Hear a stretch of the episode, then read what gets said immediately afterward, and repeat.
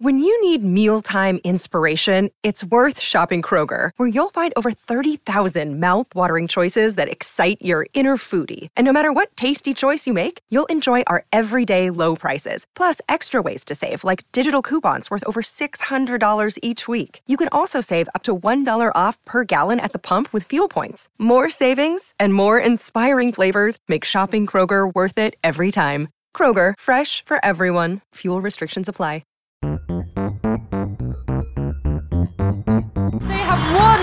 The Rachael Heyhoe Flint Trophy. Straight into the hands of the man on the mid-wicket boundary. Another one down.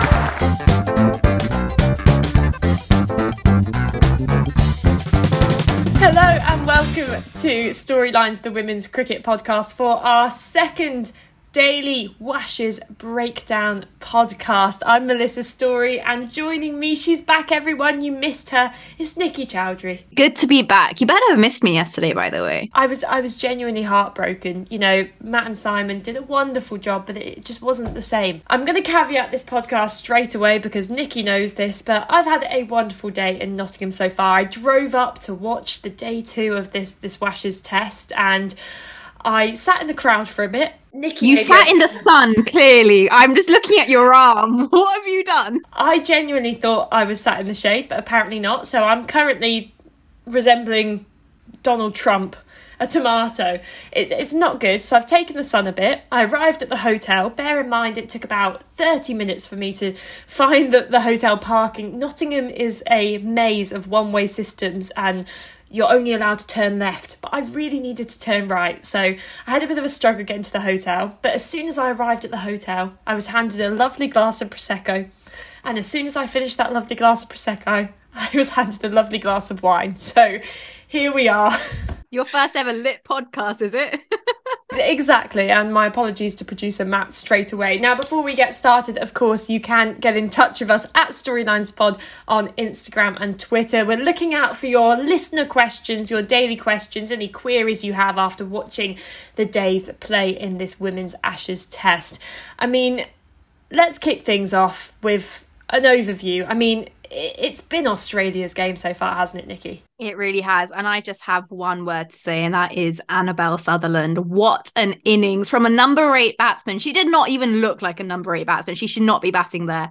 The shot she's played, like, I got distracted from my work today. Like, I was like, I need to watch this girl bat. She played some beautiful shots, and it was great to watch. It was a superb innings. Like, I just have no words. I'm I'm wordless. It goes to show the strength of this Australian lineup because, you know, as you say, she's coming in at eight, and you do look at the names above her and actually kind of go, fair enough, but it's relentless. And, you know, this is just the first innings to think England have to go through all of this all over again, or potentially won't have to, depending on how tomorrow's day's play goes for, for England and their batting. But, you know, even Kim Garth coming in at number 10, you know, 22 off 76 balls, she really stuck out there and supported Sutherland. And, and when, from watching in the crowds, you know, it was strange because there was a really good crowd in today, but it was quiet because Australia were just ticking off boundaries, you know, running hard, and England essentially had a boundary field at some points, which was so defensive, of course, because there's runs on the board, but I felt things were not only flat from the crowd, but flat from England, and it reflected in their fielding. You know, there was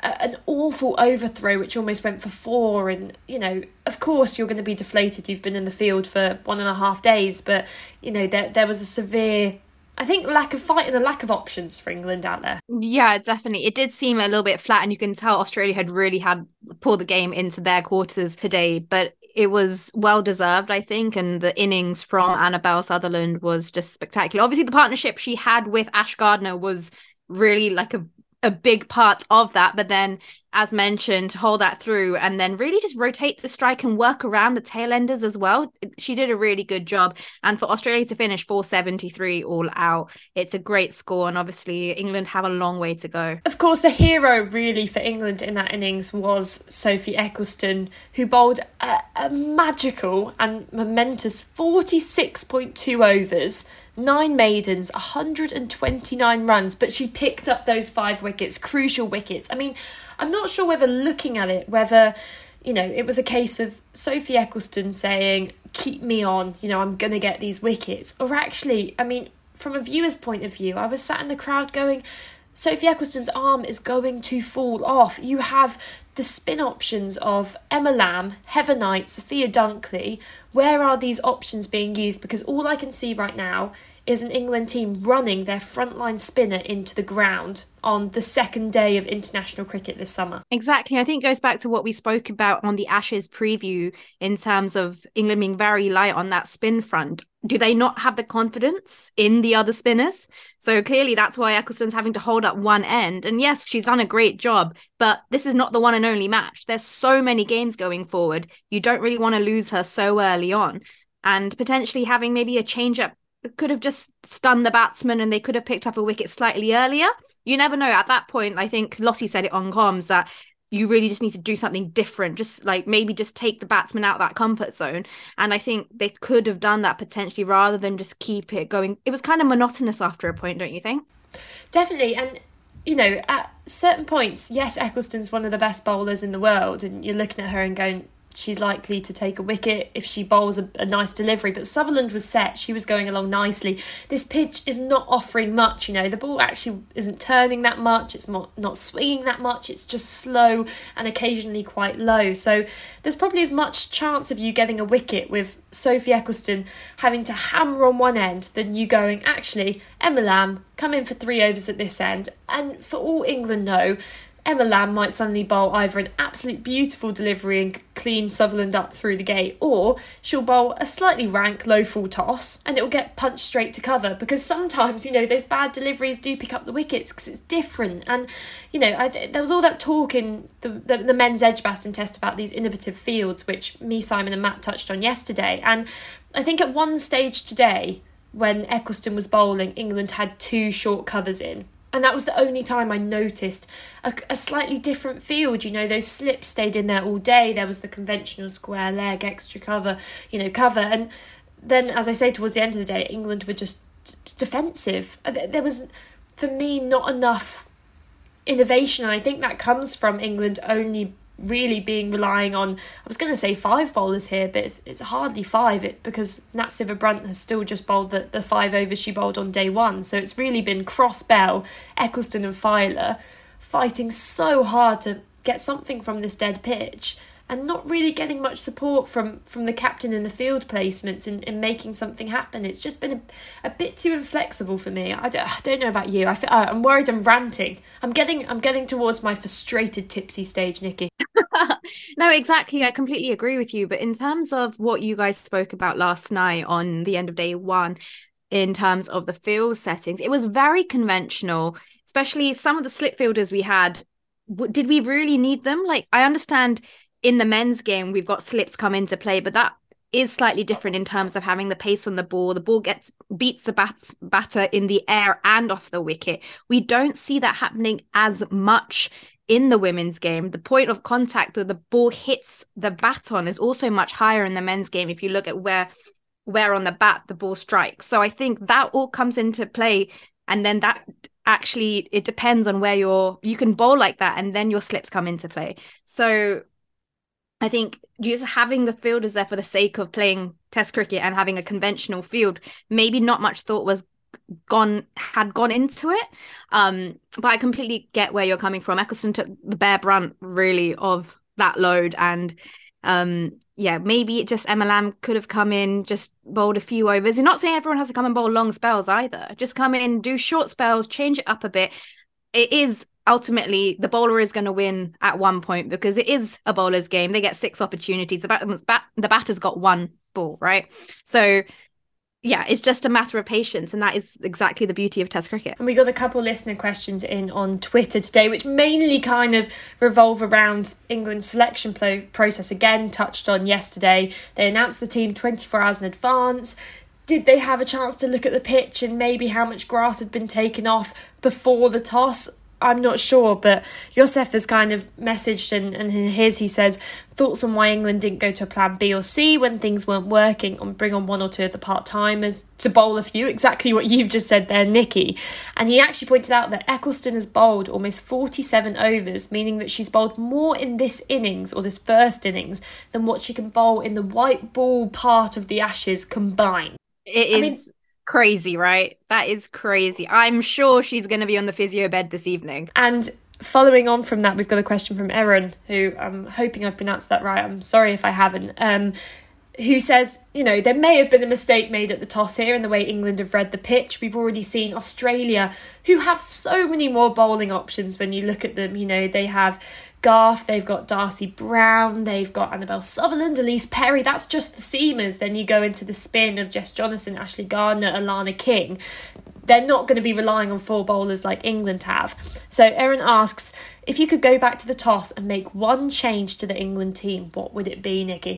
Oh wow, you've really stumped me there. I would definitely play another spinner. I think I'm going to extend that to you're allowed to bring in some people who weren't named in the squad. Would you bring in a player? I mean, for me, it, it, the options would have been, I mean, even not necessarily a, a spinner, it would have been that extra bowling option. Because something else, will of course, we touched on, Nat Sciver-Brunt's only bowled five overs. Her her wife, Katherine Sciver-Brunt, has mentioned on, on commentary that she's got a bit of a knee problem. I don't know what it is with English all rounders and knee problems, but they need to be wrapped in bubble wrap.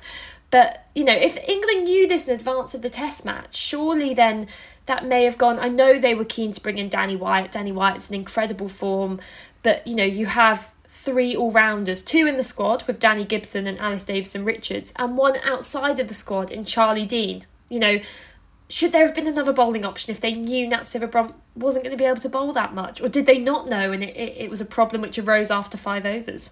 I feel like if you've got a niggle, you probably know roughly that something doesn't feel quite right. We've all been there that you're like, oh, this feels a bit off.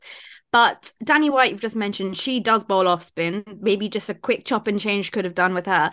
But I've got the answer to your question. You've just reminded me. I thought of it earlier. Why did ADR not play? I feel like ADR could have, because she's got bowling, she's got batting, she's great with both.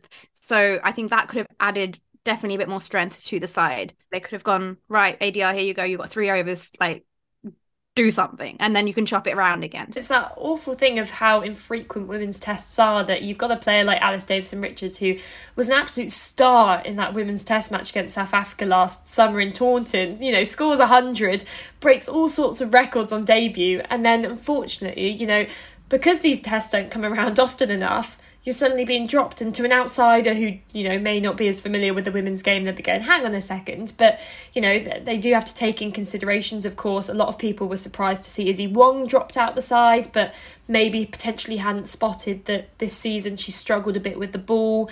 You know it, it's it's so difficult to you know make these kind of calls when when test matches are so infrequent. And you know one thing which you actually messaged me about in the middle of the game today is I wanted to touch on was there's so much concern about you know bowling loads during the season, particularly in the white ball format. You know, I've spoken to a lot of the players where they're going, actually, I'm only allowed to bowl six overs in practice today because I have a, a, game in two days' time.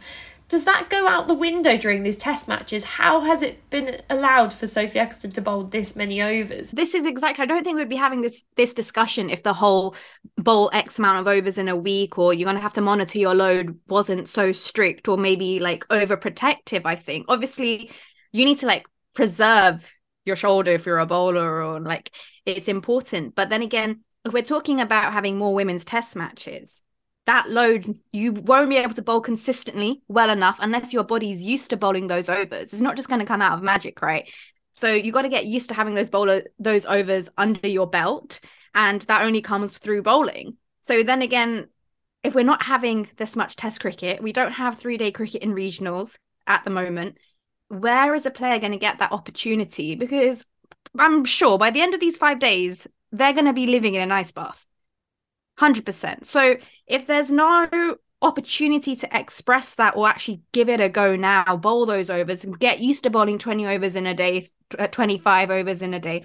So when it does actually come to it, A, you can perform under the pump, B, you're consistent enough to bowl those 20 overs. So you've got, if you've got a short leg and um, people around the bat, they have faith in you because you can deliver your skill consistently but you've got to be able to do that and have the opportunity to play those games in the first place. And it was illustrated quite, you know, as you say, how a player's uh, meant to be expected to be really consistent when they haven't had this match practice. I'd probably say in the performances of Kate Cross and Lauren Bell, who probably would have said they were a bit too inconsistent. They just weren't able to land that ball on the same spot six times because you don't want to do that in white ball cricket because that's predictable. And the same problem was experienced by Kim Garth and um, Darcie Brown in the opening spell. CricViz went and said that actually almost around 36 to 30 or 32 to 36 of the deliveries in those opening spells the England players were able to leave. You know, so so easy. And then compare that to Annabel Sutherland when she came on. Her first two overs, the England players had to play at every single ball. And you know that that's brilliant from Sutherland again. This is turning out to be a fantastic Test match for her.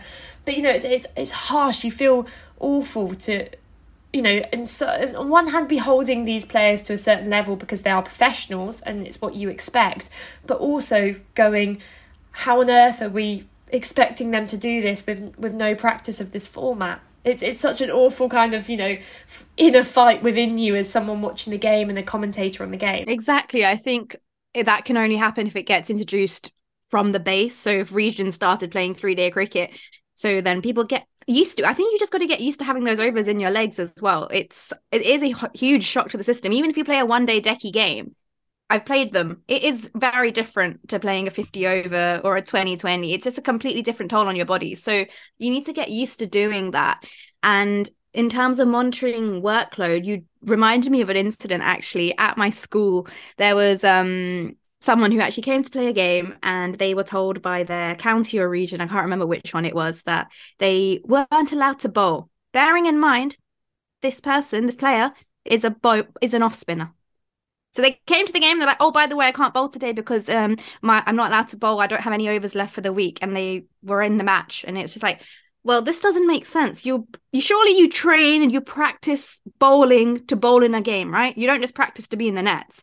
You practice to play cricket in the summer. But then we're like, actually, I can't bowl in this game today because I've bowled my overs for the week. That that logic doesn't work. I wish I could use that excuse because I bowl about four overs running up the hill and I'm absolutely blowing. Now, it is stumps now in the women's test, as we say. England women trail by 255 runs. So it's a it's still a bit of an uphill battle for England, but to kind of go towards rounding things off, let's just celebrate the wonder which is Tammy Beaumont's form because she's finished the day on a hundred not out. Tammy Beaumont, take a bow. I mean, 200 in the warm up game and 100 in England's second innings. She's got to go on to make a big 100 here, Nikki, surely, you know, 150 plus at least. 100%. She's looked very comfortable at the crease. She's been playing some very dominating shots as well. She's really putting those bad balls away. She's not being too defensive in terms of thinking, oh, it's a longer format. Let me just like dig in. But if there's a bad delivery, like she is sending that away. And it's just really good to see how she's performed. And she's obviously gone at a strike rate of 64 as well. So she's been scoring pretty decently given the format. And uh, yeah, some I've enjoyed her shots this evening as well. Well, she was certainly, you know, making the most of the Australians over pitching certain deliveries as well. You know, we're so used to seeing that Tammy Beaumont cover drive and every time she made contact the crowd would roar and it was it was brilliant. You mentioned her strike rate there. I think her career batting strike rate in tests, bearing in mind she's only played 7 tests, this will be her 8th, is around 43. So she's really really progressed on that in this test so far and yeah that, that small partnership well she had with Heather Knight as well before she went to to a, a ball which didn't necessarily spin from Ashley Gardner but it was well set up so Heather Knight going for 57 as well you know Nat Sciver-Brunt is nicely poised on 41 at the end of the day. Nat Sciver-Brunt, Tammy Beaumont, you've got two of England's most experienced players out there. It's set to be lovely weather tomorrow. In fact, it's set to be really bad for my sunburn tomorrow. But a fantastic chance for England to actually, you know, get closer to Australia's target because it does look intimidating on paper. But as someone who has watched a, a lot of this test in person today, the pitch is doing nothing. You know, should England be backing themselves here to, to make up this deficit? I think they should be. It looks very flat what I've seen today. But um, you know what? I'll be honest with you. Heather Knight getting getting dismissed for 57. She'd got there. She's been set. She's the set batter. I just feel like, oh, that could have been a conversion. It would have been good to see, wouldn't it? I mean, she she would have wanted to herself. She has a fantastic Ashes Test record herself, and I mean, it was a bit of a prod. As I say, it was well bowled from Gardner, but I'm sure Knight would be disappointed in, in the way she went. But plenty of batting options for England if they do want to chase down this deficit. Amy Jones coming in at seven, so it's a long line of batters. Sophie Ecclestone, I'm including her in that. She can give it amazing whack coming in at eight. So it's going to be an interesting day three, that's for certain. Now, before we round things off, Nikki, I've got two very important questions for you. Now, the first one is that last week, or even a few days ago, because I've lost track of time, you declared your allegiance to the Australian men's cricket team. Now, I don't mind this. I like Pat Cummins. I actually do like this Australian men's cricket team. And, you know, you're from India. You're allowed to support Australia in the men's game. Now, the big question is, Nikki, are you supporting the Australian women's cricket team? Are you trying to make our podcast less biased? Oh my goodness, you've really thrown me in here. So, see, because I'm not English or Australian, I feel like I can support anyone, right? But I'm going to say if I'm supporting the men's, I'm going to have to support the women. You know what? I've taken a dagger to the heart, but it's fine. You just twist it. It's good for the podcast. This podcast needs some like balance, right? Otherwise, it's not going to be fair. Secondly, what did sell it for me was Annabel Sutherland's innings this morning. Like I was really spellbound. It was so great to see someone come in with so much clarity and confidence in their own game. And I am a sucker for good technique. Like I am a sucker. So I think to see that and it was just it was really just made me happy, you know. I don't see it often, and I was just really happy. I had a really good day. I, was I got emotional when she got hundred, and I was like, you know what, you deserve it, hun. I'm I'm happy that you've had a good day. I'm happy that Annabel Sutherland's had a good day. I'm just all round happy. My final question for you, Nikki. You also tweeted earlier. I don't want to make it out like I'm stalking you, but maybe I am. I think you... have got your notifications on, haven't you? Every time Nikki Chowdhury tweets. I'm your biggest fan girl, how did you know? Is that you don't like it when players have their whites untucked from their trousers. There was a point in the game today, the ball gets hit to deep mid wicket, and the fielder at deep mid wicket had their shirt untucked. It was like halfway down their thigh. And I'm sorry, but that is very village. I'm sorry. Like if you're wearing whites, you tuck it in. You tuck it in, unless you're bowling, which is fine because you need that breeze and it's otherwise it's too restrictive. You're al- you're allowed. But you're on the field, don't untuck it. It's like Oh, it just really gives me the ick, man. Standards these days. Things weren't like this back in the 1950s. Every single cricketer you came across had their shirt tucked in, and society was good. what is that voice? I don't sound like that. That was my impression of the average bloke at your local cricket club, but you know, it's fine. I'll work on it. I know it's a bit rusty. Before we descend into chaos, and I keep stalking your tweets, I, I you know what? I do agree with you. I think it looks smart. I'm part of the shirt tuck in society. I, in fact, usually size up on t shirts as well so I can keep it tucked in when I bowl because I like to keep up standards when I'm bowling. Yeah, like colored clothing I can get. Like sometimes like you keep it out. It depends on the cut and the fit of the shirt, fine. But in whites, if you're playing test cricket, test cricket, you've got to dress for the occasion. Your nan's watching. You've got to look smart, otherwise she's not going to slip you that 20 quid when you see her next. On that note, We'll finish off this daily Ashes roundup, day two. At the end, England women trailing Australia by 255 runs. We are so excited for day three. We hope you are too. And of course, keep giving us your questions to answer. The more, the better. Message us on Instagram or Twitter at StorylinesPod. And for now, I'm off to have another wine, Nikki. I'm going to join you. I've got FOMO, so I've put one in the fridge. Oh, it's going to be a great night for us. Thank you for listening, everyone. Bye. Bye. Sports Social Podcast Network.